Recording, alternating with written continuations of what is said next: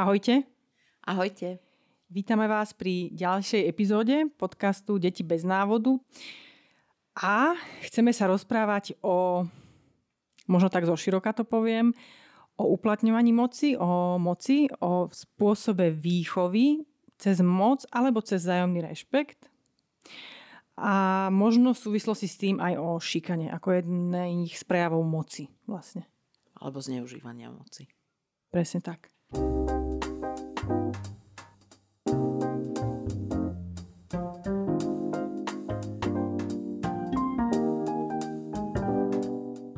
Deti bez návodu je podcast o deťoch, o špeciálnych deťoch s Aspergerovým syndrómom a s autizmom. Pretože tieto deti od nás potrebujú úplne to isté, čo všetky ostatné deti, ale dávajú jasnejšie najavo, keď tieto potreby nenaplníme.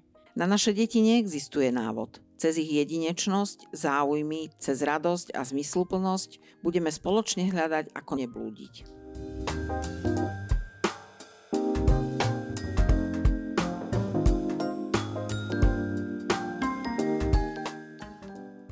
Povedz možno najprv ty, ja som od teba čítala raz taký pekný článok o tom, že vlastne ako moc deformuje vzťahy, respektíve, že ona tu je, len je problém s tým, keď ju inštitúcie potvrdzujú v podstate a keď ju odobrujeme, hej? Také dve roviny mi napadnú. Jedna je tá, že máme aj nejakú interpersonálnu moc, že nie je to len o tej inštitucionálnej, že máme aj nejakú takú tú interpersonálnu moc a vlastne keď hovoríme o výchove alebo teda o vzťahu rodič-dieťa alebo aj partneri, tak asi hovoríme viac o tej interpersonálnej moci a o nerovnováhe nejakej moci vlastne mm-hmm. v takýchto vzťahoch. A potom samozrejme teda samo, samostatnú kategóriu tvoria e, veci okolo moci, ktorá je inštitucionalizovaná a ktorá vlastne ako keby tomu jednotlivcovi dáva, potvrdzuje mu nejakú tú nerovnováhu, nejakú tú nadradenosť a tá záľudnosť je vlastne ako keby v tom, že si to väčšinou neuvedomujeme. No ako rodičia si asi nevždy uvedomujeme v komunikácii s dieťaťom, že sme ako keby permanentne, nad, máme moc v rukách permanentne nad ním. Však už len veľkosťou našou. Určite, áno, uh-huh. fyzicky, hej, presne. Už len tým a samozrejme potom aj tým, že teda z tej povahy toho vzťahu vyplýva to, že máme teda aj tú zodpovednosť, že teda rozhodujeme o nie, nejakých veciach, vlastne o väčšine veci mm-hmm. vo vzťahu k dieťaťu. A teda tam niekde nastáva tá otázka, že ako s tou mocou narábame a či sa teda rozhodujeme pre ten spôsob komunikácie, ktorý je založený na nejakom rozhodnom uplatňovaní moci, mm-hmm alebo sa rozhodujeme pre ten spôsob komunikácie, ktorý je rešpektujúci a dáva priestor vlastne tej druhej strane. Keby si mala povedať príklady jedného aj druhého, napadne ti nejaký? Mne napadli také tie vety, že lebo som povedal, lebo toto je môj dom, moje pravidla. Áno, to, to mi príde také, vieš, to sú také tie ako keby vonkajšie prejavy mm-hmm. toho. Mm-hmm odráža sa to už len od toho vnútorného nastavenia. Mm-hmm. Že ako sa nastavím. Či sa nastavím tak, že tak ja som tu ten rodič, ktorého proste majú rešpektovať len preto, že som teda z podstaty, rodič, z podstaty ako keby tej mojej pozície. A ako keby nezaujíma ma to, že ja nemusím vedieť odhadnúť, ako, ako mm-hmm. mám tú situáciu riešiť. Mm, nemusím vlastne vedieť odhadnúť tie potreby toho. Mm-hmm druhého človeka, toho dieťaťa. Hej? Mm-hmm. Mňa na tom zaujíma to, že čo je pri takom mocenskom e, vzťahu vlastne ten hnací motor toho dieťaťa, lebo mne prípada, že to je strach, kdežto keď... A že to je absencia dôvery v podstate. Respektíve je to nejaký typ spolahnutia sa na to, že za mňa niekto rozhodne, ale že či sa nazvať vyslovene dôverou potom. Vieš, keď je to, keď je to mocenský vzťah. Myslím, že tam asi bude zohrávať veľkú úlohu ten strach, alebo teda aj nejaké podriadenie sa, lebo konec koncov, aj keď máme niekoho radi, tak e, asi sa mu aj máme tendenciu nejako prispôsobovať. Ano. Že tam to môže vzniknúť ako keby tak nevedomky. Hej? Mm-hmm. Už aj len z toho, že vlastne dieťa je na nás závislé. Mm-hmm. Na tom, aby prežilo. Ano. Jednak aj teda fyzicky, samozrejme. A možno práve tam je niekde aj to riziko, že to, že je to dieťa na nás závislé, ako to spracujeme ako keby vo vnútri mm-hmm. a či si z toho odvodíme nejaké právomoci potom, mm-hmm. o ňom vo všetkom rozhodovať, mm-hmm. alebo to zobereme tak s tou nejakou pokorou a s tým mhm. vedomím mm-hmm. toho, že ešte stále som človek, ktorý môže mať rôzne nejasnosti alebo rôzne skreslenia a nemusím to ako keby mm-hmm. dokonale vnímať. Vieš, čo myslím? Áno, áno. Že aj to dieťa môže mať v niečom občas pravdu. Hej. Hej. Mne potom napadne, že ten mocenský vzťah je podmienečný vzťah v niečom. Že iba keď sa podriadíš, tak dostávaš to, čo máš dostávať, nie? Áno, áno. Tam to určite zohráva úlohu. Že vlastne... Alebo keď sa prispôsobíš, tak až vtedy dostávaš. Áno, áno. Že nie je tam tá, to, čomu sa hovorí, tá bezpodmienečná láska alebo to bezpodmienečné prijatie tam je to naozaj o tom nastavení vnútornom, že beriem to dieťa alebo toho druhého človeka ako teda samostatnú svojbytnú bytosť a tú svoju úlohu voči nemu vnímam ako, ako urobiť e, možno najlepšie, čo v danej chvíli dokážem, mm-hmm. Ale zároveň e, si byť vedomá aj toho, že to nemusí byť vždy správne, alebo že mm-hmm. nie vždy iba z tej pozície toho rodiča, akože reagujem dokonale. Hej? Ano. Lebo je, je to proste aj o tom, že keď si povieme príklad, tak proste ten príklad je o tom aj, že keď sa rozčulím, tak pracujem s tým ďalej. Uh-huh. Ako keby pracujem s tou reflexiou, že áno, teraz som sa nahnevala, ale naozaj to bola tak, bol taký podnet, e, bolo to adekvátne tej situácii, uh-huh. alebo si uvedomujem, že keby som bola viac v pohode, keby som sa lepšie vyspala. Mm-hmm. Takže by som proste takto nereagovala. Áno. A vlastne týmto samozrejme nekončí, ale poviem si, že tak jasne, prepač. Mm-hmm. Hej, proste som to prepískla v tejto chvíli, áno. áno. A je, je rozdiel oproti tomu, keď si proste poviem, že vždy sa mám právo hnevať, lebo Mm-hmm. Som rodič a, a môžem voči tomu dieťaťu proste si robiť, čo chcem mm-hmm. a ono to má nejako proste zvládnuť, lebo však je len dieťa. Hej, hej že len dieťa. Mm. No, mne sa zdá, že veľa um, sa podmienuje výkonom a že to tiež s tým môže súvisieť, že ako keby pripúšťame, že dieťa bude v poriadku alebo prijaté, až keď podá určitý typ výkonu a že to není iba v rodine, že to začína niekde tam vonku a že vlastne tá rodina v tomto zmysle je podľa mňa úžasné, keď robí tú prácu, že vlastne to, tá rodina je ten priestor, kde ten výkon netreba. Hej? Že ako mm-hmm. keby tam ten výkon nemusí byť podmienkou. Uh, že ten vzťah nestojí na tom, že ty mi máš dokázať, že niečo dokážeš a potom ti ja niečo dám. Hej? Ale že to tam vonku ten princíp veľmi silno platí. A myslím si, že aj v, trvá škole. Hej? Že ja som ešte stále tak nejako v tom, ako keby tom útlom detstve uh-huh. a vlastne mi napadá, keď hovoríš výkon, že v podstate za výkon sa považuje aj to, aby dieťa bolo dobré. No áno. Vieš, no, jasné, že, že aj áno. to pomenovať, že áno. aj teda slušné správanie. Slušné správanie je super. A, a poslúchanie áno. dieťaťa áno, je vlastne... Že pozdraví. Tak, je, je vlastne uh-huh. ten výkon, ktorý áno, od neho chceme hej. a ktorý odmenujeme. Hej a, a vlastne ten ako keby, že očakávame, hej. No. Musím sa usmievať, lebo si pamätám takú situáciu, keď ešte z tých rodičovských začiatkov, 5-6 rokov, keď malo moje dieťa, že sme boli na nejakom ajkide a som tak hovorila tým mamám nejakým dvom, s ktorými som sa tam rozprávala, že no lebo tí rodičia si tak predstavujú, že to dieťa posluchne na, na prvé slovo a oni si tak na mňa pozreli, ale ja si to tak predstavujem. Aha. Vieš, to nejako ja nezaskakovalo, Ja hej? som mala pocit, uh-huh. že som tam našla nejaké spriaznené duše, ktorým to rozprávam, že, že teda však to tak nemôže byť. Uh-huh. hej. No. A už aj v tomto je taký ten rešpekt, vieš, uh-huh. že vlastne je tam alebo tam nie je. Uh-huh. Že či teda očakávam a idem do tej interakcie s tým nastavením, že keď ja poviem, tak všetko má byť tak, ako ja hovorím mm-hmm. a každá odchýlka v podstate je mm-hmm. teda nesprávna a dávam to najavo. Ináč slovo rešpekt v tomto zmysle je také zaujímavé, lebo rešpekt podľa mňa je, že obidve strany rešpektujú sa navzájom a rešpekt voči autorite je zase niečo iné. Áno. zároveň mi napadá, že, že inak neviem dieťa naučiť rešpektu voči sebe, Mhm. Len tak, že ja ten rešpekt ukážem jemu. jemu. Mhm. Hej? A iným okolo. A iným okolo, áno, samozrejme. Hej. Takže potom to, čo voláme autorita, je skôr o, aj o tom, že rozumne narábam s tou naozaj mocou a Mhm. silou, ktorú mám, že už teda snažím sa skríknuť na to dieťa naozaj len vtedy, keď už ide o život, Mhm. aby to aj bolo rozlišiteľné pre ňo, hej. Áno. Proste, že mať stále na pamäti aj to, že to dieťa sa proste učí a Mhm. že ja mu tie situácie modelujem Mhm. a on to nemá odkiaľ vedieť. Vieš, ako Mhm. to sú také veci, ktoré sa mi zastaví rozum sem tam, že proste ľudia majú pocit, že dieťa to má vedieť. Mhm.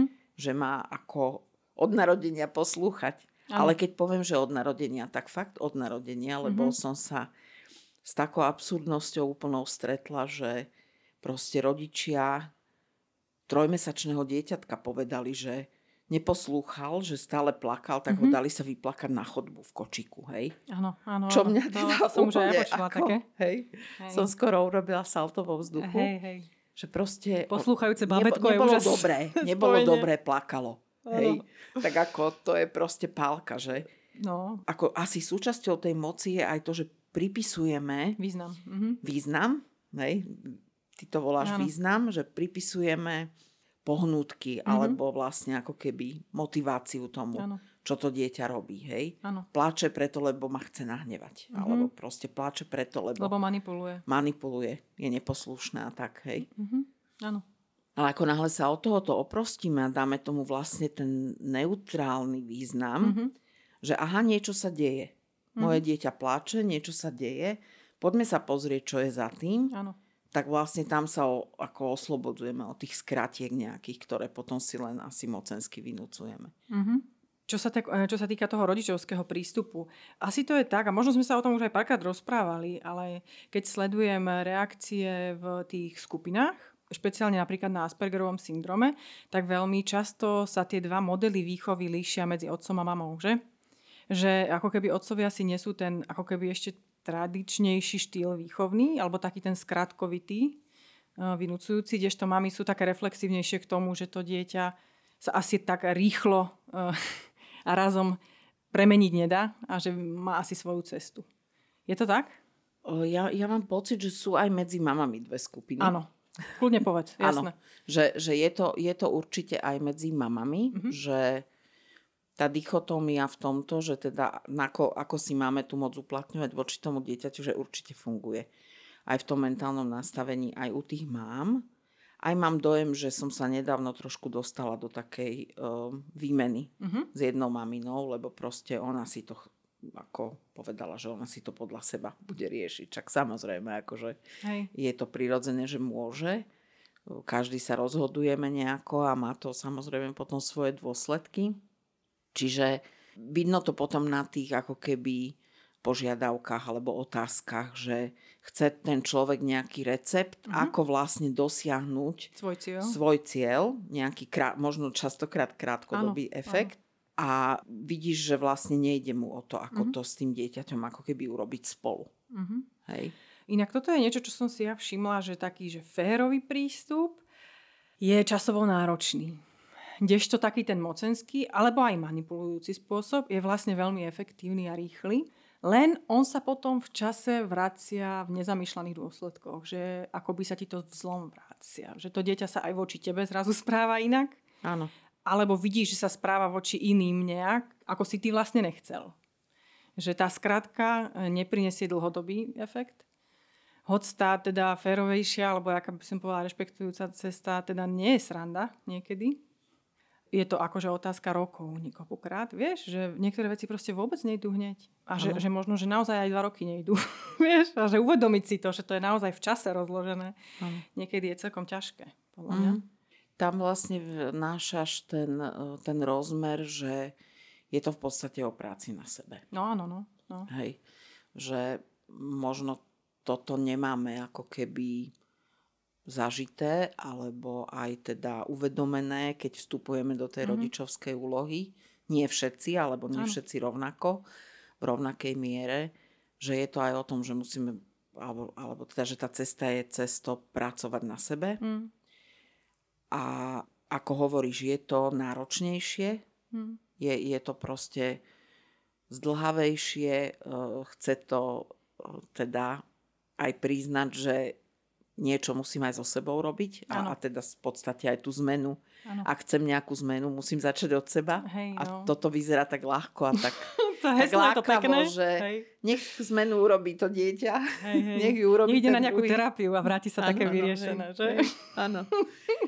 A už asi vôbec, keď sa vrátim ešte k tomu, eh, eh, ako si to vlastne uviedla, že muži alebo ženy, Mhm. tak asi naozaj tá naša kultúra tých mužov veľmi tlačí do toho, Mhm. že alebo teda nastavuje ich tak, že teda má to byť eh, o tom, že už keď som teda dospelý, tak už si môžem povedať a všetci majú ako keby robiť to, čo poviem ja Áno.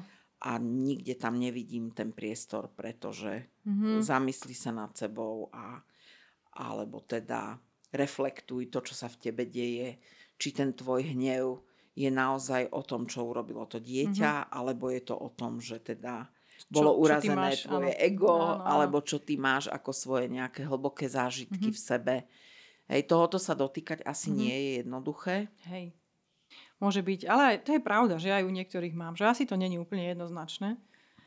Je množstvo aj takých ako keby výkonovo nastavených mám, vieš, že... Určite. Mm, Áno. a myslím si, že v mnohom tomu, bohužiaľ, alebo jak by som to povedala, mm, pomáha aj taká tá predstava tých pomocných inštitúcií, ktoré vytvárajú tu ten, alebo dokresľujú ten tlak na ten výkon a predstavujú nejaké modely toho, čo máme sledovať, vieš? Že Myslíš také tie štandardy, hej, že Mhm. takto sa má dieťa vyvíjať. aby vedelo sedieť v triede v prvom ročníku, tak si to musí celé predškolské zariadenie nacvičovať, sedieť a, a vie- vieš, a pritom pointa môže byť úplne inde, vieš, že to dieťa možno nebude sedieť až- až do 15 a vy, vyvinie sa akoby lepšie bez toho sedenia, vieš. Áno, áno. Že tieto skratky také nafixované na tie inštitucionálne milníky a tie sú strašne nereflektované, tie milníky, dlhodobo. Áno, to súhlasím. Hej. A to tam potom vytvára aj taký vonkajší tlak. A človek, keď nemá tú vnútornú motiváciu sa reflektovať a reflektovať aj tie inštitúcie, ktoré majú strašnú silu, tak e, tomu môže podľahnúť ľahko tej predstave. Že naozaj má svoje dieťa učiť sedieť, hej? keď má ADHD napríklad. Čo je ináč úplne akože nezmyselná fikcia si predstaviť, že dieťa z ADHD má sedieť. To používanie tej moci vlastne v tomto smere, keď už teda to preklopíme na tú inštitúciu, tak eh, vlastne som sa venovala chvíľu takej téme, že moc a pomoc v pomáhajúcich profesiách, že teda pri sociálnej práci, teda pre sociálnych pracovníkov, ono to v teórii také nejaké reflektované trošku je, že, že teda rozprávali tam o tom, alebo teda našla som hodne materiálov, kde vlastne teda hovorili aj o tom, že v podstate inštitúcia ti aj odovzdáva, alebo teda potvrdzuje nejakú tú formu moci a Áno. že vlastne tá moc toho človeka v tej pomáhajúcej profesii je ako keby potvrdená teda tými nejakými spoločensky žiaducimi cieľmi. Mhm. A asi sa tá kultúra tak nejako vyvíjala, že sme to teda vnímali tak, že je potrebné čím skôr vlastne zaradiť e, toho človečika teda do nejakej tej Mhm, šablónky, rady, do hej. nejakej šablóny, lebo potom to už ide ako keby ťažšie. Ale zároveň sme si vlastne neuvedomili, že poslušnosť teda podmienená strachom a Mhm. nejakým je dočasná. Hej? No. Potom sa snažíme do sílabov vložiť kritické myslenie ako predmet. Vieš, to je také na tom úplne absurdné. To vtedy Určite. už úplne ako keby, že systém pre systém robí niečo, z čoho sa potom sám snaží vyslobodiť a motá sa v podstate v kruhu. A ono, vieš, čo je veľmi nepríjemné, je to, že ten človek, ktorý je súčasťou tej inštitúcie, si tiež ako keby neuvedomuje. Mhm. Nevedomky vlastne sa stáva tým nástrojom a si to Mhm. neuvedomuje, že čo to s ním robí. Že vlastne e, ako často dáva prednosť Mhm. potrebám tej inštitúcie pred potrebami toho človeka, toho jednotlivca. Áno, áno. Tej, tej osobnosti a tej proste Mhm. e, jedinečnej bytosti. Toto asi neviem celkom teda zhodnotiť, že kam sa vyvíjame ako spoločnosť v tomto, len mi teda napadá, že verím tomu, že sa vieme dostať k tomu rešpektovaniu pravidiel v tej spoločnosti mm-hmm. aj inak. Áno. Vieš, že v tom je taká tá nedôvera v toho človeka, ano. že musíme ti pohroziť, musíme ísť s tebou cez ten strach, lebo, lebo inak, inak sa nikdy k tomu ako keby nedopracuje. Ako keby človek nemal prirodzené v sebe vôľu byť súčasťou, vieš, a pritom má. Ja si myslím, že má. To je taká základná motivácia človeka niekam patriť, nie?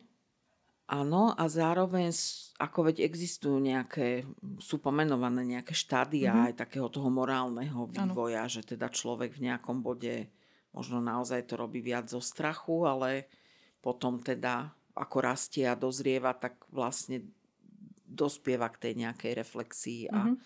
a k tomu, že sa vlastne posúva a rozhoduje sa mm-hmm. teda tým pozitívnym smerom, tomu rešpektovaniu ja to tak nejako cítim, že toľko rešpektu, koľko naozaj zažije ten človek, tak toľko ako keby dokáže aj dať mm-hmm. potom tým ostatným. Keď si k nám prišla, tak ti Otis ukazoval Minecraft Dungeons a hovorila som ti, že za tým je príbeh o moci. Mm. A presne ten príbeh podľa mňa pomenúva jednu pomerne dôležitú vec a dalo by sa povedať, že je aj spoločenská, nielen individuálna. Že v prostredí, v ktorom je niekto ktorého prijatie je neustále podmienované jednotlivca niečím, e, ten, ten človek zostáva bezmocný, vlastne musí sa strašne usilovať a aj tak sa mu nedarí byť prijatý.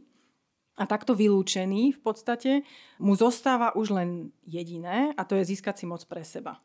A že mám taký pocit, že my možno aj prechádzame, aj si to uvedomujem na našej generácii a aj na generácii mojich rodičov si to uvedomujem, že prechádzame kultúrnou zmenou výchovy a že tá zmena je od toho vynúcovacieho k tomu rešpektujúcemu.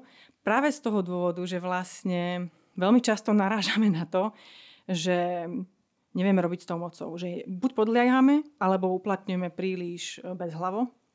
A ten príbeh Minecraft Dungeons je podľa mňa v tomto ukážkový, že človek, ktorý bol veľmi nízky a ne, nesebaistý, bolo sa z neho vysmievané, vlastne e, bol vylúčovaný zo spoločnosti, sa stal tým najmocnejším zlákom, ktorý si podrobil celý svet a tvojou úlohou je teda ho vrátiť späť do spoločenstva. A príde mi to ten, ten príbeh taký aktuálny, vieš? Aj z hľadiska toho, aký príbeh výchovy žijeme dnes.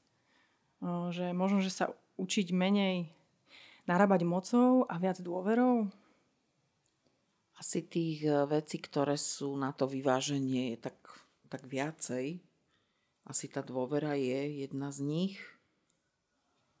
Veľmi dôležité je teda určite dávať si pozor na to nadužívanie moci. Áno. Vieš, že my ju proste niekedy určite aj musíme po, použiť, ano. aj proste sú situácie, kedy to inak nedáme mm-hmm. a mhm. kedy proste je to asi aj na mieste. Mm-hmm ale asi si treba veľký pozor dávať vlastne na to nadužívanie tej mm-hmm. moci. Hej? A na to, že keď už sme v situácii, že ako keby neberieme spätnú väzbu od toho ano. okolia. Ano. Hej? Či už je toto dieťa, lebo vlastne, áno, potom sa dostávame do situácií, že tie deti robia všetko možné, aby nám vlastne ukázali, že niečo nie je v princípe mm-hmm. dobré. To teda my to potom označíme ako, že to je to problémové správanie a mm-hmm. to je to, čo to dieťa robí nesprávne.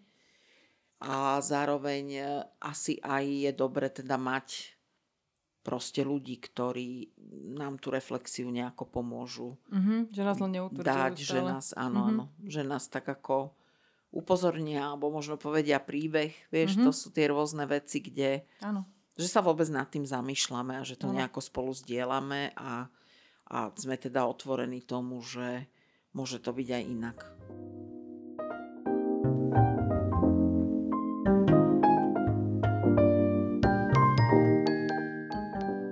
Neviem vôbec, že či, nakoľko do hĺbky otvárať kapitolu, ktorá mne v súvislosti s týmto ešte, ešte napadla, ale je to také úplne nevedomé narábanie s mocou v zmysle, že existuje nejaký dominantný životný štýl. A že my vlastne odvodzujeme naše deti hodne často od toho dominantného životného štýlu a snažíme sa robiť všetko preto, aby ho naplnili, lebo v ňom majú nájsť to šťastie, tú dominantnú predstavu šťastia. A e, toto um, Občas, bohužiaľ, vydám aj presne, buď v, v takom tom, nie že podtóne, ale medzi riadkami tých e, komentárov aj, aj v skupinách, na sieťach, ale vôbec, keď sa rozpráva o deťoch s Aspergerom a s autizmom, že, že stále pristupujeme z takej mocenskej pozície toho, že my máme tú dominantnú predstavu o tom, ako kto má žiť a my im pomáhame to žiť. A že už to je moc. Vieš? Určite áno, tam sa to ešte znásobuje. My sme v podstate no. doteraz hovorili o tom ako keby aj tak všeobecne. Áno. Ale tieto naše netypické deti mm. sú naozaj v tomto smere teda asi násobne väčšou výzvou. Áno. Aj keď mnoho ľudí asi povie, že aj, aj teda iné deti Jasne. to tak majú. Hej, alebo proste, že je to tu prítomné určite viac provokujú tú, tú zabehanú predstavu. Hej, mm-hmm. ako, ako to nazývaš, že dominantnú predstavu.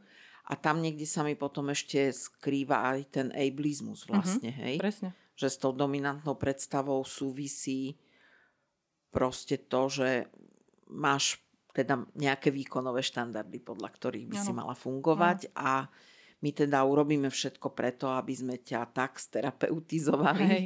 aby si vlastne tie štandardy ako keby splňal alebo no. splňala. A vôbec to nemusí byť teda tá správna cesta. Hej. Hej. No v tomto zmysle toto opäť vstupuje ten inštitucionalizovaný spôsob myslenia a myslím si, že aj psychiatrie, ktorá sama o sebe je úplne zmysluplnou vedeckou kategóriou, ale keď sa ako keby do toho rodinného diskurzu prenáša vlastne ten ten inštitúciálny jazyk a, a spôsob uvažovania nad vlastným dieťaťom, mám pocit, že vtedy tiež ako keby preberáme moc, ktorá nám nepatrí. Vieš, že našou úlohou je robiť filter tej psychiatrickej vieš, tej psychiatrickej ano. E, toho videnia sveta a, a, a proste použiť tie, ja by som dokonca povedala, že aj nepoužívať ich slova, vieš, lebo oni sú proste tie slova sami o sebe v tej vede asi akurátne, ale pre život podľa mňa nie sú akurátne a, a, a možno sa zbaviť aj tej predstavy, že nad nami tá psychiatria má moc, vieš? Že je to predsa len aj veda, je v podstate len nástroj, nie? ktorý môžeme použiť v nejakom zmysle.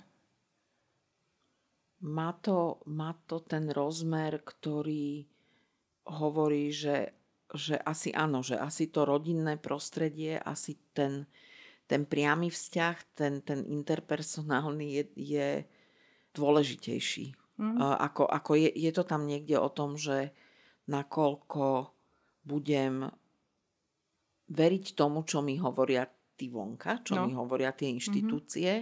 Versus uh, veriť možno tej osobitej skúsenosti toho mm-hmm. svojho dieťaťa, alebo vieš, tak až, až naozaj do toho, že ako, to, ako toto dieťa prežíva. Mm-hmm ale je to aj o tej diskusii, o tých, o tých rôznych proste pojmoch a o tých rôznych nástrojoch, že či naozaj správne identifikujeme ano. vieš, tie východiska, lebo keď proste niečo pomenujem, že je to neposlušnosť, tak za tým ide už to morálne hodnotenie, ano. už za tým ide tá, tá nejaká teda mocenská pozícia. Ano.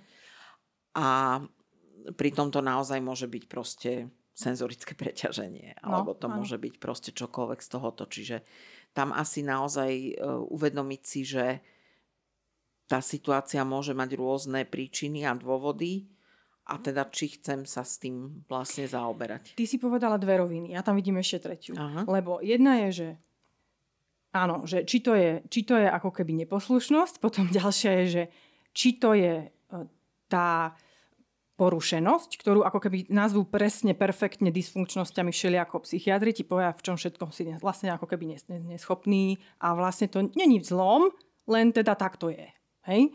Alebo je tam ešte tretia rovina a tá hovorí, že vnímame sa ako ľudia, ako jednotky proste, ako zážitky zo seba navzájom a, a ako hovorí Barry Prison, uniquely human, teda jedinečne ľudský. A na tej rovine sa v podstate všetko dá vnímať a všetko dá v rámci toho vzťahu v rodine prejsť a podchytiť. Vieš, že málo kedy do toho je treba vstupovať tým ostrým jazykom psychiatrie, málo kedy je treba do toho vstupovať hodnotiacím jazykom. Že, že to sa mi zdá taká tretia rovina a veľmi dôležitá a myslím, že z ňou prišiel aj Gábor Mate v tom dokumente o traume.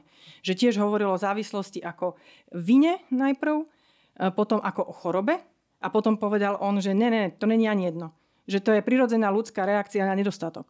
Hm. A, a je to ľudskosť. Závislosť není choroba ani vina, je to ľudskosť. A, a mne sa toto východisko zdá aj pre tú rodinu také najmekšie, také uh, najviac láskavé a najviac príjmajúce, lebo ako náhle počujem v rámci rodiny tie psychiatrické výrazy, keď sa používajú, tak ja áno, na to boli, vieš? Hej, ty si na taký dôležitý moment vlastne upozornila týmto, že to chcem tak počiarknúť, že rodina je špeciálne prostredie. Presne. Je tiež unikátne prostredie a že nás tam niekedy mm, potom možno determinuje ten strach. Uh-huh. Ako keby, že to nedokážeme tak dobre urobiť, aby tá spoločnosť bola spokojná. No tak to áno. To ale s tým sa treba asi zmieriť. Áno, áno. Ale že toto si možno mm. uvedomiť, že predsa len tá rodina je niečo veľmi špeciálne mm. a naozaj nemusí fungovať tak, ako funguje tá spoločnosť. Áno. Hej, ty si to pomenovala v rámci tých ano. Eh, slov, alebo teda nejakých tých názvov, ano.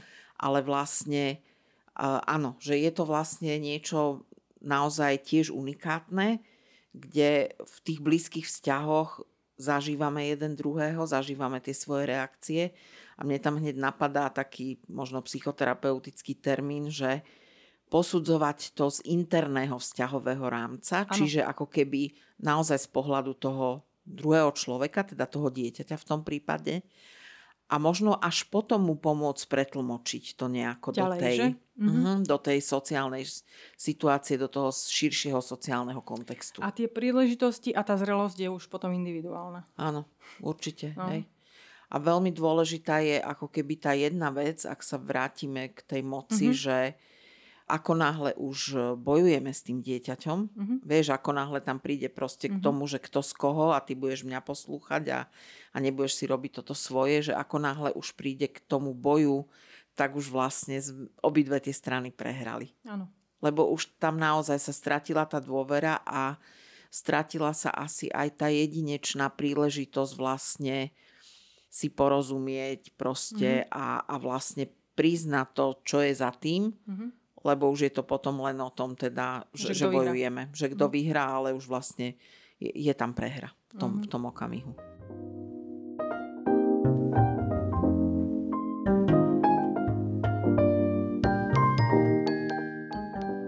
chodíme okolo toho, ale patrí to do toho a možno je na čase sa tam premiestniť do toho vonkajšieho prostredia v zmysle, že tá moc sa uplatňuje veľmi veľa v rovesníckých skupinách v podobe šikany. A Neviem, nakoľko sa šikana spája aj s rodinným prostredím, ale asi áno. Možno, že o tom viec ty viac povedať. A nakoľko teda je to, tá rovesnícka skupina tým podhubím pre šikanu, lebo to je proste také, že, že nebezpečné zachádzanie s mocou, hej? Šikana jednoducho povedané asi nie. Áno, je to vlastne zneužívanie nejakej ano. prevahy, hej? Šikana sa tak definuje, že vlastne niekto má prevahu nad tým iným človekom a, a vlastne využíva to alebo mhm. zneužíva to. Napríklad iba to, že je starší. Hej? Áno, starší, fyzicky mm-hmm. silnejší alebo šikovnejší, obratnejší slovne v obratnejší. veciach, aj slovne obratnejší, mm-hmm. hej. Čiže z toho samotného teda môže vychádzať, e, z toho vychádza mm-hmm. tá definícia šikanovania. Je, šikana je uh, uh, určite veľká téma a myslím, že to súvisí trošku s tým prenašaním tých modelov asi aj z tej rodiny. Mm-hmm. Že, že možno to dieťa, ktoré je obeťou zneužívania moci v rodine, má tendenciu potom prenašať tieto vzťahy, alebo teda tento model aj do vzťahu k ostatným. Mm-hmm. Tam, kde sa on cíti silnejší, mm-hmm. alebo kde teda on má pocit, že má nejakú moc a samozrejme, myslím si, že tá rovesnická skupina, tá veľká rovesnická skupina je, e, môže byť tým prostredím, kde sa to tak nejako e, ľahko k tomu prídeme, mm-hmm. alebo, alebo ľahko sa to tam zomelie. zomelie a vyvíja, že to mhm. nejako podporuje takéto reakcie, pretože tam práve určite veľmi chýba tá tá priateľskosť, tá dôvera. Mm-hmm. Vieš, že to je mm-hmm. práve prostredie, hej, keď si zoberieš 10, 15, 20 detí mm-hmm. zhruba rovnakého veku, tak tam vlastne nikde nie je priestor pre to, aby si tie deti proste sadli a, a vnímali jeden druhého. Áno. Vôbec to takýmto spôsobom nefunguje. A práve preto sa aj k tej prevencii šikany viažu skôr potom také tie vekovo zmiešané skupiny, že? Mhm. kde už aj tí starší vedia možno usmerniť, Mhm. alebo že, že vedia do toho vlastne vstupovať, že, že sú to prirodzenejšie vzťahy, Áno. kde môžu teda od seba odpozorovať tie deti navzájom aj nejakú tú opateru, tú kooperáciu, to, to Nejaký ako rešpekt. keby rešpekt voči niekomu, teda aj mladšiemu, Áno, alebo keď áno. povieme, že len fyzicky slabšiemu. A vlastne tá, tam je to veľmi dôležité, aby to tak prirodzenejšie sa vedelo potom Mhm. ako keby vyselektovať. Vieš, to sú aj také tie detské, že vedia, poviem môjmu bráchovi a ten, ten No. ti potom... A toho je kopu. Áno, áno, Hej, hej. hej, určite. E, Prečo sú deti s Aspergerom a s autizmom tak často obete šikany? Tak e, ono, tá šikana sa vlastne odvíja od tej inakosti, Mhm. že okamžite si podľa mňa niekto všimne z tých detí ostatných, že tento je nejaký taký Mhm. iný. A potom samozrejme dá sa to vysvetliť takými tými Adlerovskými princípmi z tej individuálnej psychológie.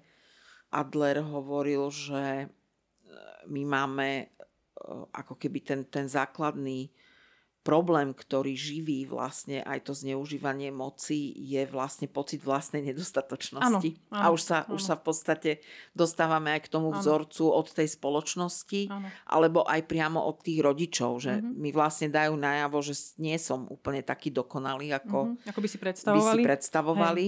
A on to dokonca, myslím, viaže aj na nejaké proste fyzické Áno. e, slabosti, hej? Áno.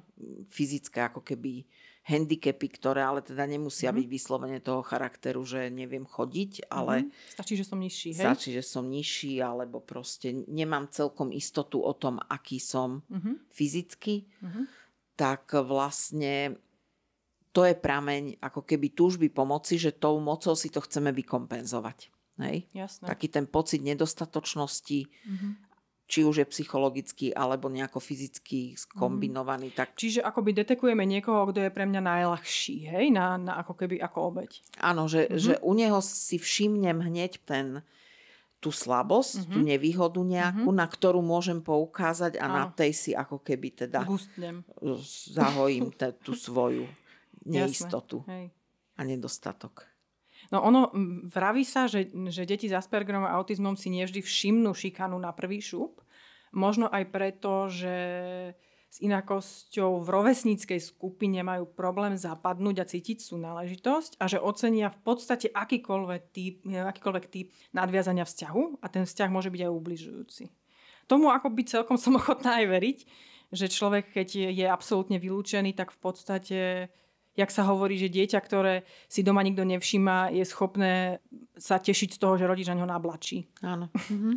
Lebo v podstate už aj to zlé, nepríjemné je aspoň niečo. Áno. Že na to môže asi stáť aj tá šikana potom v tých rovesnických skupinách, predpokladám. Na tom, áno, je tam tento aspekt, lebo v podstate dieťa je závislé na tých rodičoch alebo na dospelých alebo aj na tom svojom okolí nie len fyzicky, že ho musí nakrmiť, ale aj psychologicky Mhm. je závislé, pretože potrebuje aj tú pozornosť. Mhm. Potrebujeme pozornosť prostredia, aby sme sa mohli emocionálne Mhm. vyvíjať. Čiže áno, funguje to psychologicky aj tak, že aj tá negatívna pozornosť je lepšia Mhm. ako žiadna. Áno. Toto je jedna rovina a druhá rovina potom, keď ide o skupinu ako takú, tak myslím, že tam veľmi zohráva tá skupinová dynamika. Mhm. Vieš, tie úplne Mhm. klasické také veci, že proste niekto chce byť za hviezdu v tej skupine, Jasné. aby ho všetci vlastne Žrali. obdivovali Mhm. a tým pádom začne teda prejavovať nejaké spôsoby správania, ktoré sú v tej skupine oceňované. Mhm. A tie deti, tie Aspergery vlastne presne do tohoto v podstate nezapadajú Mhm. a sú potom tým Mhm. vďačným cieľom práve takéhoto niečoho. Čiže aj tá dynamika skupiny to určite podporuje. Áno. Ešte potom sa zvykne hovoriť, a ja tak stále váham, či to tak je, neviem si to úplne predstaviť totiž, eh, že je to o tom, že dieťa s Aspergerom nevždy dokáže čítať eh, buď ako keby, že nesprávne číta hej, výrazy alebo tóny a tak podobne. My sme sa o tom veľakrát doma bavili, pretože ja aj Otis v tomto sme takí špecifickí. A ja mám stále pocit, že my ich nečítame vlastne zle. A je to možno moje pochybenie, ja neviem, ale ja mám pocit, že my ich čítame ako keby veľmi komplexne a že všetko si tam všimneme a proste veľa z toho nás vyruší. Že to není, že my, my to nevieme čítať, ale že proste je tam toho toľko, že veľa z toho nás dokáže vyrušiť. Ale taká tá skratkovitá forma vysvetľovania šikany som počula u detí s Aspergerom je o tom, že, že oni nevedia čítať facial expressions, ja neviem, jak sa tomu hovorí po výrazy slovensky, tváre. výrazy tváre a nevedia dobre identifikovať tón reči a podobne a že to ako keby je taký ten, ten problém, ktorý môže ako keby prispieť k tomu, že ani nevedia, že sú šikanované, vieš? Asi si to niekto mož, možno tak predstavuje, ale ja mám skôr pocit, že oni, že oni to ťažšie identifikujú aj preto, lebo ako všeobecne tá obeď šikany si vlastne neuvedomí hneď, že je to šikana. Áno, jasné. Vieš? A okrem toho tam asi tým e, nejaké to psychologické pôsobenie od toho agresora je tam aj v tom zmysle, že dáva ako keby najavo tej obeti, že ona si to zaslúži. Áno. Vieš, a že skôr toto asi je to, čo dlhšie trvá mm-hmm. tomu Aspergerovi, aby pochopil, že naozaj sa deje niečo zlé. Aha. A keď k tomu ako keby pripočítame to, že má čo robiť, aby zvládol to svoje fyzické prostredie, aby Áno. zvládol to senzorické preťaženie a to sociálne mm-hmm. preťaženie, tak uh, myslím si, že to uvedomenie toho, že to, čo sa deje, nie je v poriadku, mm-hmm. sa preto nejako tak oneskoruje. Hej. Aha, rozumiem. Rozumieš. Ono totiž tá manipulácia v tom, alebo v tej šikane je aj o tom, že vlastne ja aj odmenujem, aj trestám, že? Že ako keby odmenujem pozornosťou a zároveň škodím, hej? Ano. Ale že má to taký viac rovín v sebe a to je metúce. Áno, určite. Tam to určite nie je nejaké jednoznačné. Hej. Že tam to robí tých viacero vecí, hej? Áno.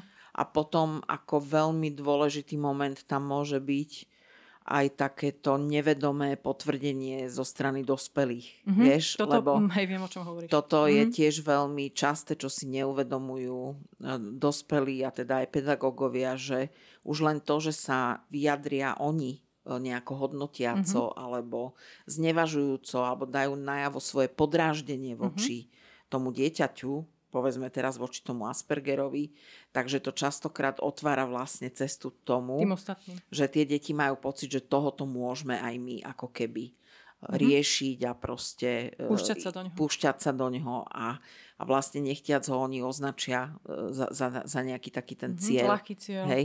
Lebo vedia, podvedome si proste zoberú tie decka to, že keď je aj učka na neho nahnevaná, tak proste... Asi sa to môže. Asi sa to môže, alebo proste nebude, nepôjde tak proti nám, keď my si na tom... Vieš, to mm-hmm. sú mhm, veci proste, mm-hmm. ktoré samozrejme sú mm-hmm. nevedomé, vôbec si to Hej. tie decka tak nemusia uvedomovať. Ale v tom, ako sa to rýchlo tam všetko deje, áno, tak vlastne áno, to e, toto je veľmi dôležité si uvedomiť, že svojimi postojmi vlastne dávame niekedy ako keby ten terčík mm-hmm. na tie konkrétne deti. Uh-huh. A potom sa to zväzie až na tom, že všetko sa povie zle na to dieťa s Aspergerom alebo uh-huh. z ADHD uh-huh. a potom sa zistí, že ani nebolo v škole vtedy, keď sa niečo no, stalo, to. ale všetci povedia, že to urobil on. Vieš? Ano. A to už sú také tie... Ano presne tie skratky a tie zrýchlené veci, mm-hmm. ktoré tam fungujú, že už sme sa naučili proste sa na to vyhovárať. Inak ja sa stretávam s takým, že sa veľa náznakov šikany označuje, že však to už sú také veľkáčské veci. Vieš? Mm musím povedať, že mňa sa to aj dosť dotýka v súvislosti s Otisom, lebo určite mám v sebe kopu aj neistoty vlastnej, vieš, že, že ako čo má byť tým, že je vlastne tak mm, špecifický. A tiež vždy na novo hľadám nejakú istotu v tom, ako to má byť a nemá byť. A keď voči nemu je nejak e, vykročené smerom k šikane, ja to cítim, aj on to cíti. Ale zároveň sa stretávame s takým, že a to už sú také tie veľkáčské veci. Akože to, že však buď nech tam teda není, alebo že nech sa to naučí tie veľkáčské veci. Vieš? Že sa to tak povyšuje ešte aj. Že sa z toho robí taká akože sociálna zručnosť vlastne. Ano. Byť v šikanujúcich vzťahoch, alebo ako keby vytvárať také tie intrigy a takéto veci. Vieš? Akože uniesť to. Uniesť to. Áno, hej? áno, vedieť v tom žiť. Áno. Mne, mne no. to stále mi napadne, ako, ako sa s obľubou hovorí, že no veď na vojnu mali ísť, majú ísť chalani, že, že predsa sa nestanú chlapmi, keď si neprejdú cez vojnu, Hej. cez vojenčinu teda. Áno. A pritom to bolo tak šikanózne prostredie, vieš, že ako keby naozaj mm, socializácia bola o tom, že mám vedieť zniesť, keď sa so mnou narába nedôstojným spôsobom. Áno. Alebo keď si ja môžem dovoliť iných zhodzovať. Hej? Tak, Z druhej hej, strany. Čak ako, Áno. vieš, vždycky čakajú ďalší v rade, že oni Áno. budú tí, ktorí si to budú môcť vychutnať. Zase vychutnať. Hej, no. hej, no. bohužiaľ. Hej, áno. no. A toto je taká tá odvrátená stránka tej ľudskej prírodzenosti Mhm. asi, Mhm. ale že áno, keď si to berieme, že je to znak nejakého dozrievania a dospievania, tak asi nie sme na tom celkom, teda no asi sme to celkom nezvládli podľa mňa, lebo Mm, trošku utekáme tam, pred tam zase vidím taký ten mlínček, vieš, Mhm. z ktorého potom vypadávajú tie tehličky na konci. No. A že Hej. neviem, či je toto to, čo má byť ľudská skúsenosť a Mm. ľud... Že si to predsa len sami konštruujeme, že? Že takéto prostredie vťaz nechťac vytvárame, no.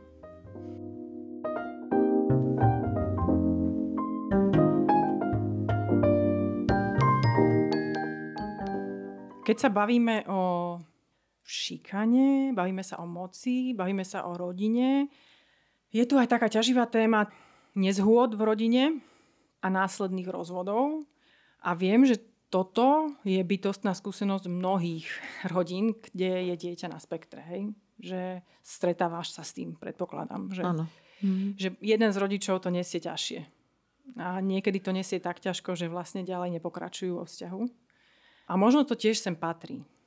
Do istej miery áno, aj z toho pohľadu, že aj predrozvodové alebo porozvodové môže proste fungovať také ďalej ako keby to nejaké násilie a tá šikana alebo, alebo presadzovanie si moci z pohľadu toho partnera. Áno. A je to tam častokrát tiež o tom, že skrátkovito označím, že to tá mama zlyhala, alebo Áno. teda ona spôsobuje to, ako sa to dieťa Mhm. správa, ona ho zle vychováva. Mhm. Tam sa znovu vraciame ako keby k tomu, že e, nevieme narábať vlastne s tou aj svojou osobnou mocou alebo aj nejakou tou osobnou pozíciou v tej rodine. Mhm. Že tam sa potom dostávame naozaj k veciam, kde e, si zažívajú povedzme mami s dieťaťom ešte ďalej nejaké peklo, keď Mhm. proste ten otec si za každú cenu presadzuje svoje a, a proste samozrejme zapojí do toho ďalšie inštitúcie Mhm. a, a vlastne je to také pokračovanie toho. To by ma zaujímalo, aká je tvoja Trápenia. skúsenosť s inštitúciami, či je to tiež tak, že inštitúcie zase potvrdzujú ten mocenský prístup, alebo že či sa to mení. Napríklad súdy, vieš, alebo sociálni pracovníci, alebo už proste kdokoľvek, kto vstup- vstupuje do rozvodu. No tam je veľmi silný tiež taký ten trend takého toho mother, mother blamingu. Áno? Vieš? Mhm. Mm-hmm. Áno, áno, áno, funguje to, funguje to momentálne tak, v dosť, by som povedala, v dosť veľkej miere. Čiže obviňovanie mami. Obviňovanie matiek proste z toho, že oni teda zlyhali. Mhm. Samozrejme, matka je veľmi kľúčová na jednej strane, na druhej strane samozrejme tým pádom určite môže urobiť aj ona chyby. Ale sme sa dostali možno až do takého nie veľmi dobrého bodu častokrát v tomto smere. Uh, Aj preto, že sa teda hodne začalo hovoriť o právach otcov, Áno, áno. čo je samozrejme v poriadku. Zároveň, ale už som sa teda stretla aj s tým a, a súhlasím s tým, že vždy by mal byť nadradený ten najlepší záujem dieťaťa Mhm. a ten e, nie vždy je teda tak zohľadňovaný rovnovážne. Mm. Že je tam to také, možno aj to také patriarchálne kliše u nás, že Mhm. teda e, ten otec by mal mať ako keby tú pravdu a v A mama má ten výkon, ne? a mama- Otec má pravdu, mama má výkon. a- Vybavené. A má, a má vš- všetko spraviť a Áno. má pripraviť dieťa na to, aby dokonale bolo ochotné fungovať Áno. s otcom Aby sa bolo napríklad. čím popíšiť na rodinnej oslave. Ideálne. hej, hej. tak, takže e, je to tiež v takom procese. Mhm. E, Ja som robila, mala som už tú možnosť túto jeseň vlastne robiť pár seminárov o deťoch s Aspergerovým syndromom aj pre rodinných mediátorov Super. a aj pre pracovníkov UPSVARu, pre sociálnu Áno. kuratelu, Áno. pretože vnímam to naozaj tak, že ten bežný model, ktorý funguje, je pre tie deti s Aspergerovým syndromom taký zraňujúcejší. Áno. Nezohľadňuje dostatočne tie ich špecifika mm-hmm. a keď naozaj teda to berieme tak, že je tam, mal byť ten záujem dieťaťa byť ako mm-hmm. keby na prvom mieste, tak sú tam špecifika, ktoré proste je treba zohľadniť mm-hmm. vzhľadom na to, ako, ako deti s Aspergerom fungujú. Takže to som veľmi rada, že toto sa už podarilo. Mm-hmm. Začali sme o tom proste hovoriť a a myslíš, teším sa z toho, že myslíš, to... že sudcovia sú v tomto informovaní? Myslím, že nie sú. Uh-huh. Myslím, že nie sú. Boli pozvaní na jeden z tých webinárov, ale nebol tam žiadny sudca, čiže Škoda. tam bude treba určite uh-huh. nájsť nejaké ešte možno iné možnosti, uh-huh. ako ich osloviť, ako im povedať, ako uh-huh. im vysvetliť, ako sa vôbec dostať k tomu, aby uh-huh. boli ochotní počúvať.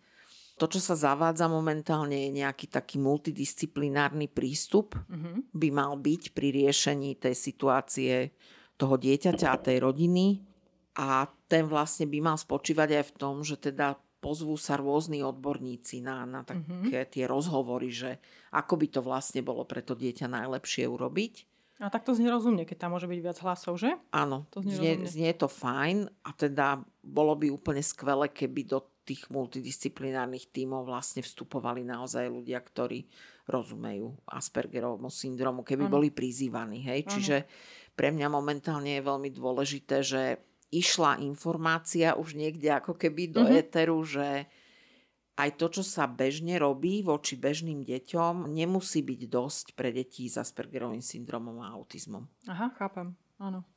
Ináč ja ako dieťa, keď si predstavím, že by som mala už len striedať domácnosti, tak mám pocit, že absolútne nič iné by som nemohla robiť celý ten čas. Hmm. Vlastne. Že tam by neprichádzalo do úvahy vlastne nič. Áno. Ani hmm. poznávanie ničoho, ani zažívanie ničoho, vieš, že už len také ako keby to je prežitie potom čisté. Áno. Že to je vlastne samo o sebe náročné. Tak veľmi a čakať od do toho dieťaťa ešte viac. No, tak nie je to ľahké, no. A ako verím tomu, že keď ten sudca není informovaný, tak vlastne sa mu aj ťažšie rozhoduje. No, ja si myslím, že toto je ale vôbec aj s témou napríklad, keď sme pri moci, aj násilia, ktoré nemusí byť fyzické teda, ale aj psychického násilia. Hej? Že tam tiež tí sudcovia nevždy úplne rozumejú celým, Určite, áno. celej tej dynamike tej rodiny, ktorá môže byť navonok, vyzerať, že ten otec s tým, že verbálne zdatný trebárs, že je vlastne super. Hej? A neodkryjú tú manipuláciu, neodkryjú túto psychické násilie, necítia to. Áno, tam eh, mi hneď napadá aj taký blog od toho Davida Bedrika, mm-hmm. psychoterapeuta, ktorý vlastne presne toto aj popisoval, že už len napríklad v tej situácii, keď sa deje to násilie v rodine, tak častokrát vlastne, keď tam treba aj príde policia, tak vidia vlastne rozrušenú ženu a muž je už kľudný. Áno. Hej? A to vlastne presne dáva tie opačné signály ano. o tom, ako to vlastne v skutočnosti že kto je naozaj vinný, bolo. Akože. Hej? Uh-huh. To je v každej situácii a veľmi sa mi páčilo, teraz neviem presne povedať rýchlo, že kto to zdôrazňoval, ale, ale teda bolo to zdôrazňované, že je veľmi dôležité sa pozrieť na ten kontext tej situácie, uh-huh. že či už vidíme to dieťa v škole, že bolo v nejakej situácii, kde došlo teda k nejakému násiliu, k nejakému konfliktu, alebo či už vidíme teda, dajme tomu tú rodinu, hej, mm-hmm. alebo teda tých partnerov, tak vždy skúmať ten kontext, že mm-hmm. ako k tomu vlastne dos- došlo, hej, Áno. čo sa dialo v podstate predtým. Áno. A je na to čas a priestor napríklad pri tých rozvodoch? Mal by byť, že? Mal by byť. To je taký dlhý čas v podstate, tam, tam sa toho veľa odohráva.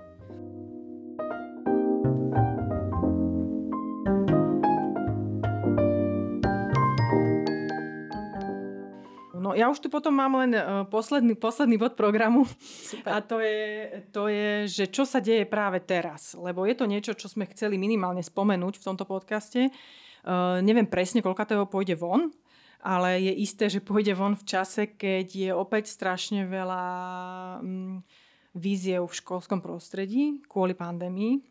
A možno aj celá situácia tej pandémie je v niečom teraz nechcem, aby to vyznelo nejak proste nesprávne, ale šikanujúca, respektíve mm. manipulujúca. A je to proste ťažké sa v tom orientovať a vyvoláva to aj v tých mikrosvetoch strašne veľa problémov. A možno by bolo fajn sa k tomu na chvíľu dostať ešte. Áno, je, je to tak, že proste žijeme uh, situáciu a žijeme obdobie, ktoré je veľmi náročné aj z pohľadu teda toho, čo sa deje v každodennom živote v tej spoločnosti a následkom toho samozrejme aj v školách, aj v rodinách. Určite to nenesieme ľahko. Možno sú aj ľudia, ktorí majú tendenciu to bagatelizovať, bola, bola by chyba podľa mňa prehliadať, mm-hmm. že to má naozaj dopad na nás všetkých a hlavne teda samozrejme na tých zraniteľnejších a, a na tie zraniteľné deti. A tým zraniteľnejším sa môže stať ktokoľvek. Áno. Hej? Pretože adaptačné schopnosti každého človeka vlastne sú majú, nejak, limit. majú nejaký limit z oči voči tej záťaži a teda môže, môže sa ktokoľvek z nás stať nejakým spôsobom zraniteľný. Asi, asi je dobre na to stále myslieť, že, že niečo také tam funguje, pretože bola som tento týždeň napríklad v jednej škole riešiť, eh, pomáhať máme riešiť chalana, ktorý má teda ťažkosti fungovať a vôbec si neuvedomovali tie pani učiteľky, že Odvolávali sa na to, že veď v prvom ročníku bol v pohode a to je proste 3 roky dozadu a medzi tým proste je 2,5 roka no, pandémia, no, vieš. A, a proste, že prisudili to, že teda tá mama tam nejako zlyháva. Mm-hmm. Že, Joj, prvá jo, išla na ranu mama? Áno, no, samozrejme, jasné, že išla, hej, mm-hmm. hej. Takže toto je také ťažké. Ja, ja nechcem nikoho akože za to odsudzovať, mm-hmm. lebo tak eh, každý riešime to, čo vieme, možno, že proste za, im, im tiež pomáha to všetko ako keby zvládnuť to, že sa nezamýšľajú nad nejakými širšími súvislostiami. Len teda, keď máme čas o tom hovoriť a teda si to uvedomovať, tak asi je dobre to povedať, že v konečnom dôsledku však máme skúsenosť, že my sme sa niekoľkokrát rozprávali o rôznych situáciách a keď sme si tam priniesli to uvedomenie toho, že ale veď ako pozrime sa okolo seba, že je tu tá mm-hmm. pandémia, ľudia sú o mnoho napätejší, nervóznejší, proste, aj keď sa to snažia potláčať. Takže vždy to tak trošku prinieslo tak, mm-hmm. takú úľavu a Áno. taký ten nadhľad, že aha jasné, veď ako... Nemajme prehnané na, očakávania. Áno, mm-hmm. určite to na nás všetkých vplýva. Mm-hmm a znovu sme pri tom bode, že tých zraniteľnejších asi treba nejako viacej ošetriť a dávať mm. si možno aj pozor na to, ako narábame so Hej. sebou, ako narábame s tou mocou, ako narábame proste s tými situáciami, ktoré, ktoré tu sú. No a s tou neistotou okolo nás. No. No, hej. Je to, určite je to náročné to ustať a zároveň proste si znovu ako keby hovoriť, že nejakým hnevom a nejakým mm-hmm. násilím a obviňovaním tých ľudí okolo seba to nevyriešime. Ano. Že ja tú cestu naozaj vidím v tom, že pozrieť sa znovu ako keby do seba a mm-hmm. rozmýšľať, čo môžem v tom, tejto situácii urobiť to dobré, aby som ako keby mm-hmm. pomohla ju riešiť a nie ešte pridávala vlastne nejaký ten keď dnes sa zdá, že už len keby všetci spomalili na polovicu na chvíľu, takže by sa veľa zle... Vieš, ako by veľa zlepšilo, že tá predstava, že musíme ísť v nejakom tempe, napriek tomu, že musíme spracovať o mnoho viac v tom tempe, že vlastne to ma tak vždy zamrzí. Áno, no začiatkom je aj taký, taká tá zmena postoja. Mm. Že možno to ani fyzicky nemusíme, mm-hmm. vieš, urobiť, ale že už keď si to vnútorne dovolím sa na to pozerať inak, Áno tak možno to s väčšou ľahkosťou nakoniec aj zvládnem v konečnom ano. dôsledku. Hej? A že práve ten taký zaseknutý tlak, že hej. musí to fungovať tip-top, tak ten nám môže robiť ešte ďalší, pridávať A človeku, stres. čo má ako keby to perfekcionistické myslenie a takéto veci, to je úplný masaker. Ja si pamätám, že som zažila prechod na strednú školu, ktorá zrazu bola taká, že vlastne bolo úplne OK, keď niekto všetko nevedel, treba hej, že hm. proste pe, ako permanentne sa na nič nepripravoval a proste odvrkoval a povedal, že mu to jedno a že toto nebude riešiť. Aha. A nerobila sa z toho vlastne vôbec veda. Vieš? Ano. Taký ten pocit, že však no a čo? Sme na strednej škole, skúšame si, zistujeme, tak teraz skúšame a zistujeme toto, že nám je všetko jedno, je to v pohode, ešte sa na tom zasmial ten učiteľ, mm-hmm. vieš. Ano. A potom, čo som bola na gymnáziu, kde sa tá bralo všetko ako by smrteľne vážne, že teda ako ja som skončila, keď niečo neviem, tak to bolo veľmi oslobodzujúce, že možno, že taký ten nadhľad fakt mm. proste pomôže prejsť aj tým, tým nepríjemným a že to nepríjemné tam proste je. Mm. Čo s tým? Nemusíme si pridávať viacej mm-hmm. strachu, než koľko naozaj zažívame. No a jeho dosť. Jeho dosť. S tým súhlasím.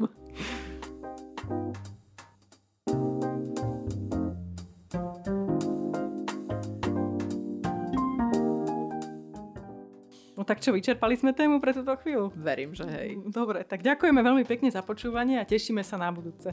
Majte sa zatiaľ.